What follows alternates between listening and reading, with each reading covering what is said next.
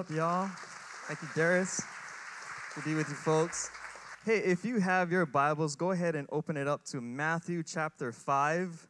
We're going to be in three passages of Scripture, or three verses of Scripture, verses 13 to 16. And as was mentioned, we are in a series called Built to Last. And the whole premise of this series is that we want to live our lives in such a way that we can leave an impact that lives beyond us. Because how many of us know that our lives here on this earth is pretty brief, but we want to live our lives in such a way that we can have a lasting legacy. But a legacy doesn't just happen on accident. It takes intentional effort and focus for us to live this kind of lives. And so if we want to leave a legacy, we have to live a legacy with our lives. And what we've been learning throughout this series is this that the only thing that is eternal in this life is the gospel and the people who've been impacted by the gospel. And so, Matthew chapter 5 is where we're going to be looking at, and Jesus is communicating to us as believers really what is priority for us in our lives. So, Matthew chapter 5, verses 13 to 16 says this You, he's speaking, Jesus, are the salt of the earth. But what good is salt if it has lost its flavor? Can you make it salty again? It will be thrown out and trampled underfoot as worthless. Then he goes on to say this another metaphor. You are the light of the world, like a city on a hilltop that cannot be hidden. No one lights a lamp and then puts it under a basket. Instead, a lamp is placed on a stand where it gives light to everyone in the house. In the same way, let your good deeds shine out for all to see, so that everyone will praise your heavenly Father. I want to preach a message from this passage of scripture on the premise salted lives and radiant hearts. Salted lives and radiant hearts. If you're ready for the word, say yeah. yeah. If you want God to speak to your heart, say, oh yeah. Come on, let's pray. God, we thank you so much. We position ourselves to hear from you, Lord. We thank you that you're constantly speaking, and today, in this moment right here, we posture ourselves to, to so that we can hear your, your still soft voice. We don't want to hear a preacher, we want to hear your spirit. So give us eyes to see, ears to hear, and a heart that is soft, open, and receptive for everything that you want to deposit into us today. We thank you that one encounter with you and one word from you can change us forever. So let today be that day. In your beautiful name we pray. Amen and amen. Salted lives and radiant hearts. How many of us know that there is a vast difference between knowledge and wisdom? Knowledge and wisdom. Two words that often are used synonymously, but they have two completely different meanings. Knowledge is an accumulation or an accumulation or an awareness of information, but wisdom is different. Wisdom is the application of that information. And how many of us know that you can have knowledge but be lacking in wisdom? Why? Because it's applied information that leads to wisdom. I got firsthand experience with the difference of wisdom and knowledge when I became a dad. Now, in preparation for becoming a father, I was reading books. My son Judah currently is 18 months, looks exactly like the mom, cute. Come on, somebody. And so, uh, in preparation of becoming a father, I was reading books, watching videos, wanting to do my best as a pre dad to position myself to be a great dad. Come on, somebody. I want to be a great dad, so I was like, like uh, thinking like training. I'm gonna get game film. I want to watch stuff, make sure that I get all the information needed to be the best possible father that I could be. And so my son Judah is born, and I think the prophet Mike Tyson said it best that everyone has a plan until you get punched in the face. Or he might have said it this way, you get punched, punched in the face. I don't know. It might have been Mike Tyson. But so I had all this knowledge, and how many of us know that that knowledge went out the window as soon as my son was born? Everything that I read, everything that I watched seemed to be like a distant past because now I have a real human right in front of me, and he's not responding to any of the knowledge that I'm trying to apply in this situation. Now, my mother in law was a champ. She is a MVP. People call their in laws outlaws, but that's not my situation. because my mother in law is the best. And she had wisdom. Why? Because she raised kids before. This wasn't her first rodeo. And so every situation I would watch her, she would just be amazing in knowing what to do in any particular circumstance. And I was just amazed, like, how do you do that? And she was like, I've been a mom before. I'm applying experience that I've had raising kids. And so I realized that I had knowledge about how to raise a kid. But my mother in law had what? Wisdom on how to raise a kid because she's done it before in her life. And I think for us today, we're living in a time in society where we have an abundance of knowledge, but we're lacking in wisdom.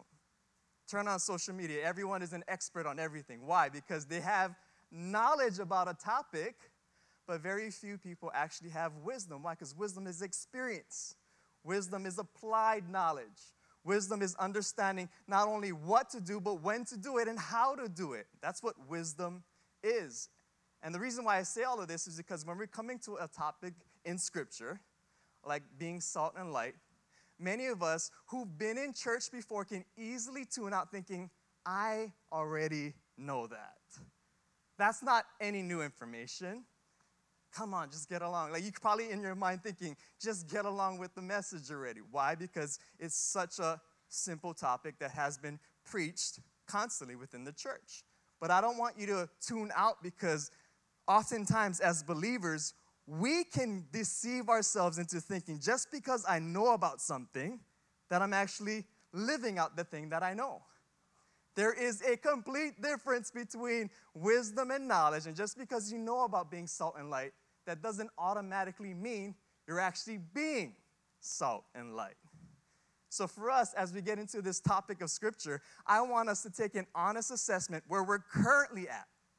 Not where we were a month ago, not even where we were a year ago, but take an honest assessment of where you're currently at in your life today to see am I being what Jesus is challenging me to be as salt and light in my life? So we're to look at three truths from what we just read, and we want to make sure that we just don't confuse information with application. So the first truth is this we need to display the gospel every day in every way. So, a gospel isn't just about knowing about Jesus, it's really reflecting Jesus with our lives. So, Jesus said this in verse 13 and 15. He describes us to being two metaphors he describes us being light and salt, salt of the earth and light of the world. And so, salt has some interesting qualities. I don't know if you know this about salt, but we use salt to do three things to season, to preserve, and to heal. So, salt, for us, how many of us know that if you're cooking, one of your best tools in the kitchen is a hint of salt? Come on, somebody. We use salt to what? Add flavor to whatever it is that we are cooking. And if you are eating, most of us would add a little salt into what we're eating. Why? Because we want to add more flavor. Sometimes the cook would get offended because you're adding something to what they're already prepared. But the whole purpose of salt is to bring out flavor, it's to make it taste better. My question for us today is are we adding flavor to the lives of the people that we interact with on a daily basis? Like, are we making situations and circumstances better just because of our presence in that situation? Are we adding flavor or are we taking flavor from the people that we live with? That's a question that we have to ask ourselves. Preserve, salt was very valuable in this time. They didn't have modern day appliances like we do. One of the best appliances that we have is called the refrigerator. What's good about the refrigerator? It makes things last longer. Before electricity, their way of refrigerating things came through adding salt. Salt was a preservative, it made the produce last longer, it added more life to it. So Jesus is asking, are we as believers adding life to situations and circumstances and people, or are we taking life? Are we sucking people dry by our presence? Or are we adding life and joy to their presence or to their lives just because of our presence? Third thing is healing. Salt brings healing. If you ever had a, uh, a scrape or a cut, the best thing that you could do is go to the beach. And what it would do, the salt water would actually quicken the healing process for whatever wound that you have. And so Jesus is saying that are we adding healing to the earth through our presence and interactions, or are we increasing the hurt in the world? How many of us know we're living in a world filled with hurt? So are we adding healing to the world, or are we increasing the hurt that many people experience on a daily basis? So for us, Jesus is calling us to be salt. The irony about this is when it comes to believers, instead of being salt, most believers just act salty. You know there's the difference, right? You ever seen a salty believer before?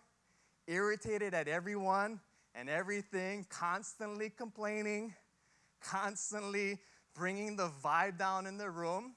And if you are this person, don't feel guilty. It's just a sign that you haven't spent quality time with Jesus yet. Maybe your time with Jesus has been lacking, and the lack of quality time with our Lord and Savior is contributing to the saltiness in your life. So if you're seeing that as evidence in your interactions, it's probably time I need to reconnect my soul and my spirit with my Heavenly Father. Because He allows us to be salt through connection so that we're not acting salty. So let's, let's redeem this word salt and make sure that we're not acting in such a way that we're acting salty. Sometimes we just gotta make sure that our face doesn't look salty in situations. How many of us have that RB face, RBF face, you know, resting believers face? We gotta make sure that we change that. So speak to our face, act like a Christian, and look like one too. so the second metaphor is he encourages us to be light. What does light do? Light illuminates. It doesn't how, matter how dark a room it is, one little light can actually make a huge impact in a dark room. And so, what Jesus is saying that we should live in such a way that it doesn't matter how dark the world is around, around us, that we have to live in such a way that we actually illuminate light in dark situations. So, for us, we have to look Am I living in such a way that people can see Jesus through my life? He encourages us not to hide our light which means this that it's impossible for us to have a faith in God and keep it private. We have a personal faith with Jesus, but our relationship with Jesus is never private. It always needs to be shown and seen, not by just what we say, but how we live. So my question for us today is this, do the people that you interact with on a daily basis, do they even know that you serve Jesus? Or is your faith so in the closet that people don't even know that they think that you're a different person because we've compartmentalized our Christian faith to just two days a week, uh, a small group setting or a church service. So we need to have a daily faith whereby the way that we live, we're impacting the world around us. So these two metaphors that Jesus is communicating to us is showing us how serious the way we live is in our lives.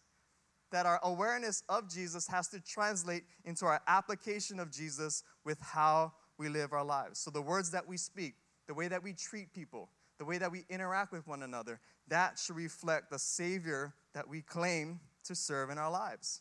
So Jesus wants us to live in such a way that we're infectious in a positive way to the world around us. He says it like this in Galatians chapter 5 We need to serve one another in love.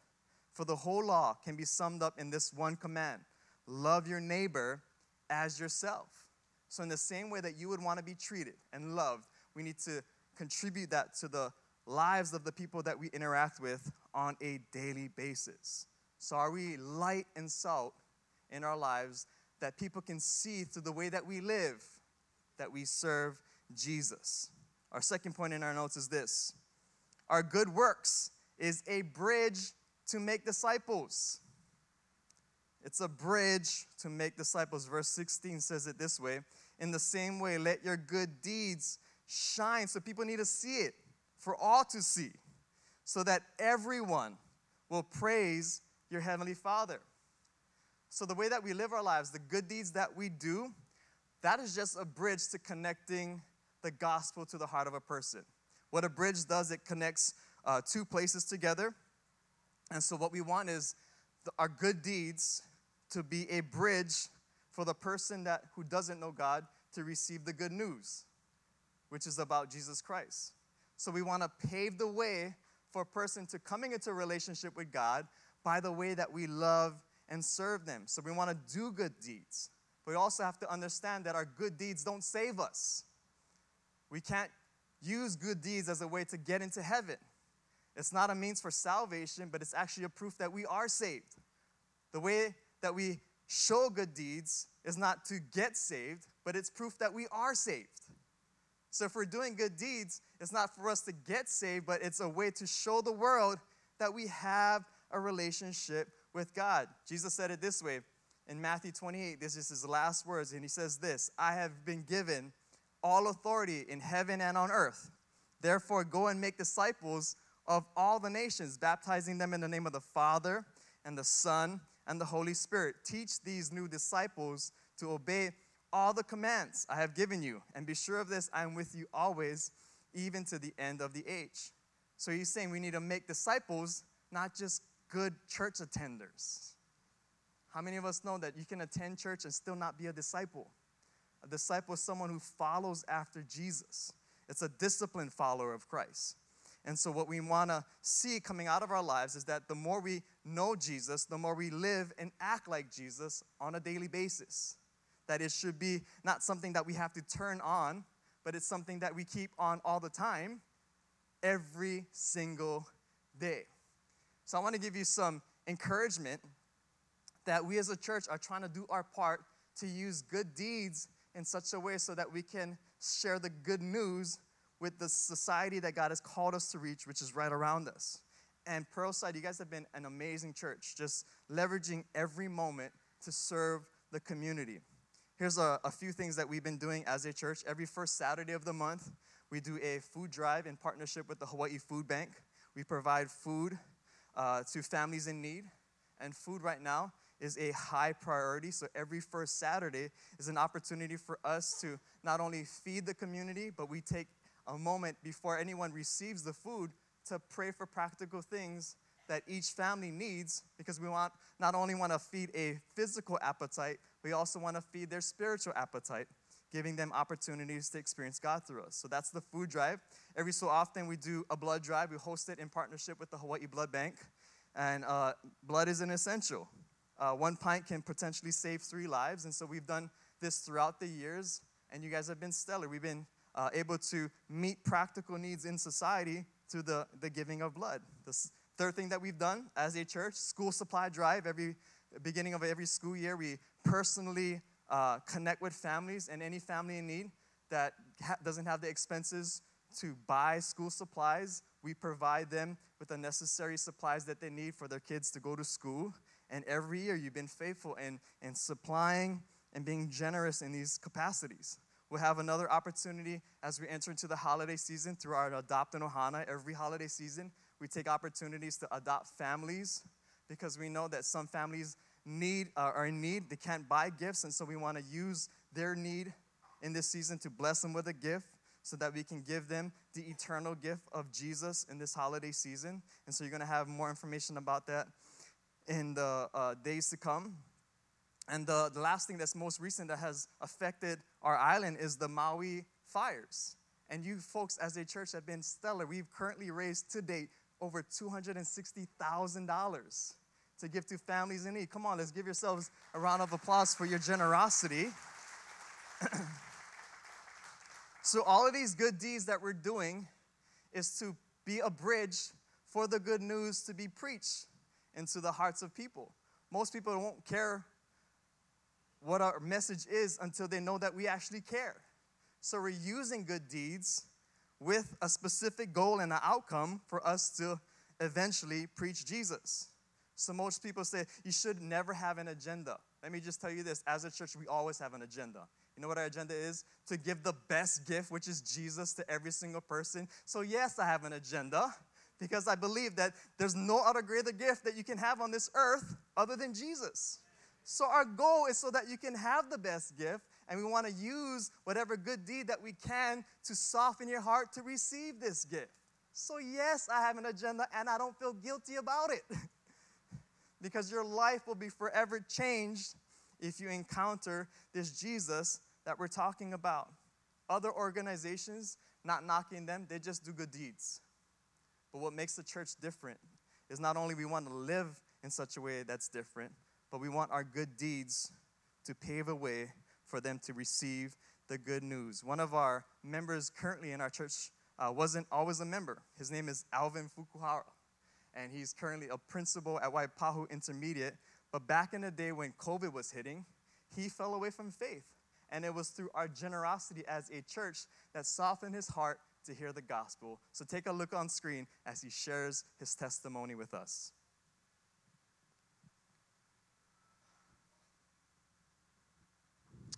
So, you know, um, let me share a little bit about my story. Um, I accepted the Lord maybe in my later 20s, yeah. And, you know, um, was following, I was, was, going to a small, small group, um, connecting with people, connecting with God. But, you know, um, I'm 51 now. But 13 years ago, I guess I went through uh, uh, two tr- traumatic events at the same time. Uh, one involved a relationship, and the other was a health prognosis. Uh, it rocked my world, to say the least. Um, the hurt uh, and the fear um, was a little much, too much that I could um, bear at the time. And instead of looking, you know, towards God and you know, um, members of my church family, you know, I gave in and, you know, somehow I, I stepped away from the church. Okay, so that was 13 years ago. And, you know, through Pearlside's blessing, you know, I, then I became a principal, you know, after uh, be, uh, being a vice principal for 10 years. And having Pearlside come to um, Lehua Elementary in the heart of the pandemic when we needed to have computers for our students through distance learning.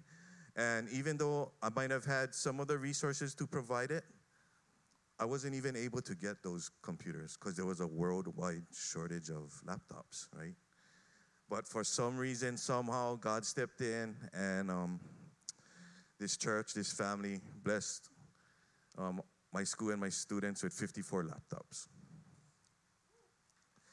And you know, that made a huge impact, not only academically, but um, it made an impact on my staff and my children and um, their families. And again, it, it touched my heart. And like Pastor Tim said, you know, that didn't stop there. That was in October of 2020. And then through um, giving our free grab and go meals, I met uh, Joanne Ching, right? And she shared with me her story. We spent about three or four days um, passing out lunches, but we had some downtime. And um, she didn't know my story at all. And um, but somehow God opened that door and gave her that opportunity to share about her life in Christ. And again, coming from where I was 13 years ago, um, you know, God just opens doors, yeah. And so through her story, it touched my heart, and um, you know, she invited me to church, right? And I was like, okay, Pearlside, Pearlside. That's the same guys that you know donated computers a few months ago, right? And and I remember, you know, my friends out there, um, those those are the guys that I trained jujitsu with. They used to come to my house, members of Pearlside Church, and um, you know, just all these connections and so she reserved a seat for me and said, Are you going to be there? I'm going to wait for you. And it was hard for me to say no, right? So I ended up coming. And um, the, you know, the rest is history. Since then, I've been, so it's been since uh, late January, February, been attending Pearlside ever since. Um, and like Pastor Tim said, um, did attend my first small group with uh, John, John, her husband, uh, this past week. So that testimony was four years ago now. Crazy, right? And here's what happened because of the good deeds that we're doing as a church, that created a conversation uh, that Joanne had to share her testimony. with this uh, with Principal uh, Alvin, and that uh, invitation to church is why he, why he came. But it was the good deeds that softened his heart to the invitation. That's why we do good deeds so that when you're having conversations with the people that you're trying to reach, when we say the word pearlside, we want that to have a positive effect that creates more of an interest to coming to church where you can actually share your testimony. That's why we don't give out bumper stickers because I don't trust some of our driving out there. You know what I'm saying? Some of our driving can be a negative witness. And I'm joking, but I just say that we, we do these good things so that when you're having your personal conversation, you can share with them that, man, we, we are a church that loves people, but come and meet this Jesus through Pearlside. And so his life is forever changed. He's still in our church, he's still consistent in group, but that began because of our Pearlside Care initiatives. So for us, we want to always think as a church that if Pearlside ceases to exist in our community, would the community even notice? And I believe that they would notice because we've been doing our part to love practically in such a way. So, my question for us is if we were to cease and exist as a person, will the people around us actually notice? Will they experience a void in their life because uh, they're lacking the love that we would bring? They're lacking the life that we would bring because of Christ in our hearts. If that's not currently where we're at, don't be guilty, but just know that we still have opportunity to change that. That we give our lives to Jesus, He can change us from the inside out, and we can change the message that we live by the person that we've committed our heart to, which is our Savior, Jesus Christ. So, Pearl Side, this is an opportunity for us to make a difference. Last point in our notes is this as disciples are made, churches are established. So Jesus said that we need to be like a city on a hill. You know what a city is? It's a, com- a community of lights. It's the gathering of believers in such a way that we can shine a greater light. So the our individual lights by itself might not have a big impact, but the collection of all of our lights together becomes a city that will draw people to God if we live in such a way that reflects the God that we serve. So Jesus also said it like this in Matthew 16 Now I say to you, you are Peter, which means rock. He was the rock before the rock. And upon this rock I will build my church, and all the powers of hell will not conquer it. So Jesus is saying to us that church is not a building, church is the people. This is a physical building, this is not church. When we're not here, this is not church. It becomes church when it's the gathering of the followers of Christ together. That's what makes it church. And so the more uh, disciples that we make, the more believers that we have, and the more of an army that we have that we can send out into the world to shine our lights in such a way that will draw people to Christ. And our call as Pearlside Church is not just to gather people, but it's actually to scatter people. What I mean it like this it's not about our seating capacity, how many people come on a weekend service. It's about our sending capacity, how many people that we can send to impact the world around us. There's different models of businesses, but we as a church, we want to be more like 7 Eleven. How many of us know that there's 7 Elevens everywhere? And I don't know any person in their right mind that says there's too many 7 Elevens. Because if you ever needed a musubi, how many of us know you're thankful that there's a 7 Eleven right there? And the same thing goes for us as a church. We don't want to just be gathering in one spot, but we want to have many different gathering points so that we make it easier for people to come to faith. We, wanna, we don't want just people to come to church, we want to bring church to people. That's why we plant churches. That's why we start new things in different communities. Why? Because our heart as a church is to remove whatever barrier that, it, that there is. And for a person who doesn't know faith, they have a lot of barriers. We want to make it as easy as possible for them to experience God through our lives. And so we want to bring church, church to the communities that represent that we represent. Uh, Kevin Asano, uh, many of us know him. He's been a part of our church for years. He's a graduate of Pearl City High School, Go Chargers. And in 1988, he was actually uh, an Olympic silver medalist in judo. So the influence that he always had is always with the judo community. And so as he was journeying in his faith and doing different things after uh, his, his Olympic days, he was going into coaching and so forth, and God started to open a door for him to actually today have a facility where he opened up Honolulu Judo Club. And so God put it on his heart to leverage the influence that he had in the Judo community and to start making it a spiritual experience. So they would introduce prayer before and after practice, and that translated into actually having an occasional service. And now I think they do a once a month uh, service to reach the judo community. So, because of his influence in judo, he has an opportunity to leverage that influence, not just for himself, but for God and for the gospel. And so they do once a month meetings. Hopefully, it's going to uh, translate into a consistent weekly meeting. But the reason why he's doing this is so he can reach that community. How many of us know that that judo community needs Jesus? So, in this room today, we all represent different communities. We all represent maybe a not judo, but maybe it's it's a, a cooking community, maybe it's a, a sporting community. Whatever your community is, if you have influence there, God wants to use you to leverage that influence so His name can be known through our lives. Another person that we've been talking about for years is my brother Moku Kokonu, who's representing, uh, who's reaching out people to people in the Nanakuli area. They say that West Side is the blessed side. I'm, I'm not um, West Side Light. I'm in Ewa Beach, so it's not as west. But he's been, uh, God, when he got saved, God put it on his heart to reach his family and his community, Nanakuli. And so they started by doing small groups. The small groups grew because disciples were being made. That turned into a service that they had out of their house. And that's another story where he poured concrete just so that they can have services at his house, which is crazy that he took his own money to do that. And then that service became once a month, became more frequent, and now currently they outgrew their house and they're having services weekly at Nanaikapono, at uh, Elementary. And so I share this because a guy currently in my small group was asked by Moku to go and start a small group in Nanakuli. Now, this guy in my group, he's from Nanakuli, has a lot of influence in Nanakuli, but he was like, oh, I don't want to start a group. Like, I just got comfortable in this group right? How many of us know it takes a while for you to actually get comfortable in a small group? And he finally felt like he was uh, uh, uh, uh, comfortable in our group, and we're already making him uncomfortable. And so we're having a conversation. He's like, Can I do that? Can I do two groups? And I said, By all means, yes. Why? Because we want to leverage your influence in Nanakuli to reach your family and friends that would never come to my group, but they will go to your group. Why? Because you're out there. And so they started the group two weeks ago. They had two friends show up that would never have come to church. They had another group, uh, group this past Friday at Wendy's, and they had more people who didn't come the first week. And I'm encouraging this. Why?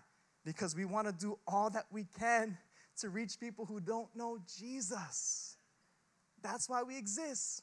That's why Jesus left us here on this earth. If not, as soon as we give our heart to Jesus, He would have warped us up into heaven. But the fact that we're still here on this earth means that we have a mission, we have a purpose. It's to be salt and light and to live in such a way that our lives impact Jesus or people for Jesus. Now, I, I want to say this and end it this way because it's hard to be a light when you're going through stuff, right? When you're going through difficulties, when you have your own trials and tribulations, it's hard to be light when you feel like you need light in your life. And I want to encourage you if you're going through stuff, that's probably the best opportunity for you to shine your light. Why? Because just because we know Jesus doesn't mean that we're excluded from trials. Just because I have a faith in God doesn't mean that I don't have to go through difficulties. What makes my life different than someone who doesn't know Jesus is that I have Jesus in the midst of my difficulty. And the best way for us to shine our lights is right in the middle of your storm. People need to see that you can go through storms and not be jaded. People need to see that you can go through stuff and still have hope, still have joy, still have something to live for. That you're not gonna allow your circumstances to dictate your faith, but you're gonna allow your faith to dictate your circumstances. That's what people need to see because everyone is gonna go through stuff. And if we can live in such a way that they see the light of Jesus in us, that's probably the best season for you to shine your light. So I wanna encourage you if you're going through stuff, don't be discouraged. Maybe God wants to use you and your story to be a light for someone who might be going through something similar. And the best influence that we have in people's lives is the gift of empathy. I've gone through that. I know exactly what you're feeling, and I can share with you that there's light at the end of the tunnel. That light is Jesus. So if you're discouraged and battling stuff, I want to remind you that the hope we have in Jesus doesn't, isn't just seasonal, it's lifelong.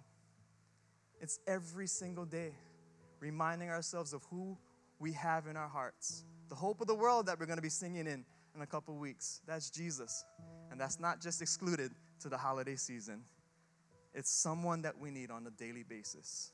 So as we know the light, we can be the light in our lives. Let's pray. God, we thank you so much for who you are. We thank you for this simple message.